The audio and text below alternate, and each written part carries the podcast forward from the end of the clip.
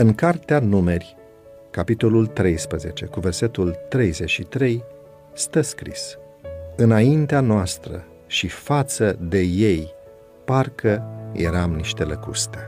Și toată adunarea și-a ridicat glasul și a plâns. Și oamenii au plâns toată noaptea. Revolta, răzvrătirea fățișă, a urmat la scurt timp, deoarece satana i-a luat repede în stăpânire și oamenii parcă și-au pierdut judecata. Ei i-au blestemat pe Moise și pe Aaron uitând că Dumnezeu auzea vorbele lor răutăcioase și că învăluit în stâlpul de nor, îngerul prezenței lui Dumnezeu era martor la răbufnirea lor teribilă de mânie. În supărarea lor au strigat, De ce nu fi murit noi în țara Egiptului? Sau de ce nu fi murit în pustia aceasta?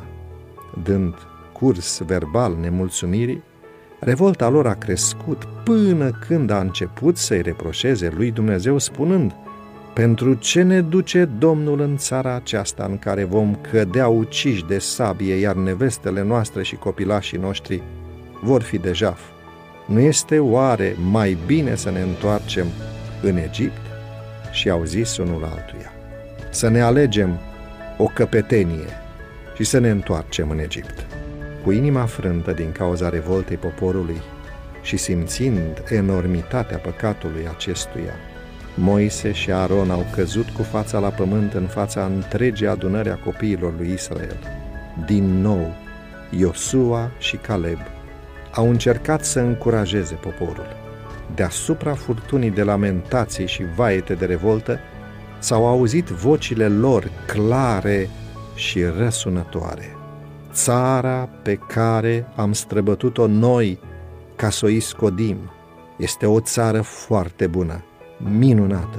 Dacă Domnul va fi binevoitor cu noi, ne va duce în țara aceasta și ne-o va da. Este o țară în care curge lapte și miere. Numai nu vă răzvrătiți împotriva Domnului și nu vă temeți de oamenii din țara aceasta, căci îi vom mânca. Ei nu mai au niciun sprijin. Domnul este cu noi. Nu vă temeți de ei. Dar adunarea nu a ascultat această pledoarie puternică. Iscoadele necredincioase rosteau cu glas tare acuzațiile la adresa lui Iosua și Caleb și au început să strige că ar trebui omorâți cu pietre, Gloata de oameni nebuniți au luat pietre cu care să îi omoare pe acești bărbați credincioși. Au pornit în fugă cu strigăte turbate, când, deodată, pietrele au început să le cadă din mâini și au fost cuprinși de tăcere și de un șoc plin de groază. Intervenise Dumnezeu să pună capăt planurilor lor criminale. Slava prezenței sale asemenea unei flăcări de lumină, a iluminat cortul întâlnirii.